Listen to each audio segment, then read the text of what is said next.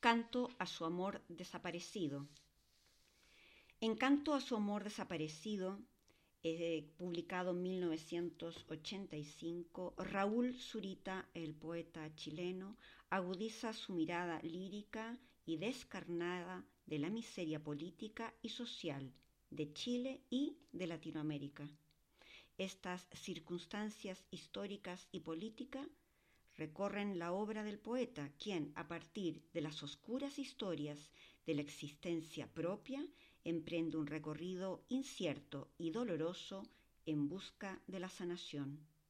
Esta obra tiene como tema la desaparición política, implementada por las dictaduras militares latinoamericanas. El continente es proyectado en los poemas como un cementerio, un conjunto de nichos, los países agrupados entre sí por la lógica del exterminio, la intolerancia, el hambre, la injusticia y la opresión.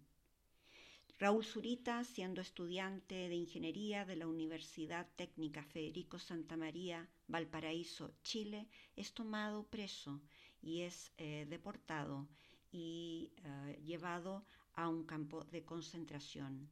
Su vida de estudiante de ingeniería cambia abruptamente. Todos sus sueños, todas sus planificaciones, todos sus ideales quedan truncados. Su vida cambia. En el lienzo, en los lienzos, en esta obra, nos enfrentamos a un díptico de gran formato, de un metro noventa por un metro cuarenta, cada uno de los lienzos.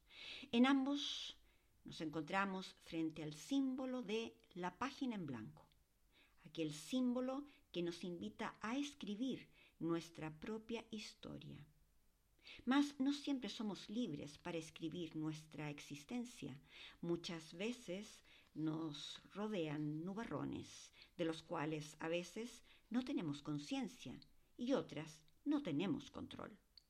En el lienzo A observamos en la zona superior, zona del cielo, como hay nubarrones enérgicos de colores cálidos que contienen grandes burbujas, tres grandes burbujas. Es este ritmo de tres que nos advierte que se viene la tormenta perfecta.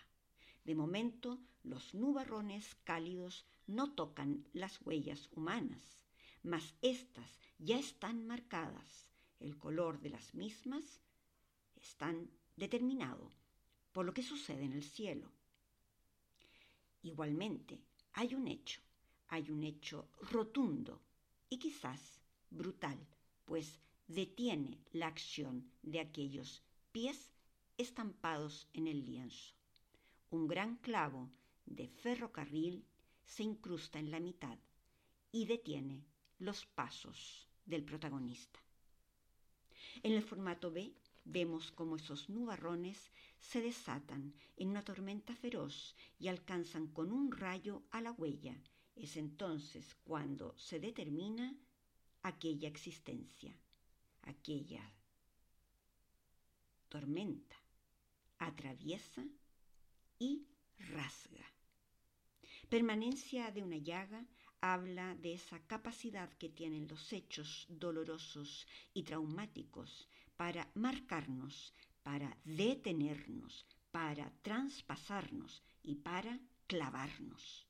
En este caso, Raúl Zurita queda hendido a través de un hecho y su llaga protagoniza toda esa página en blanco que tenía para escribir.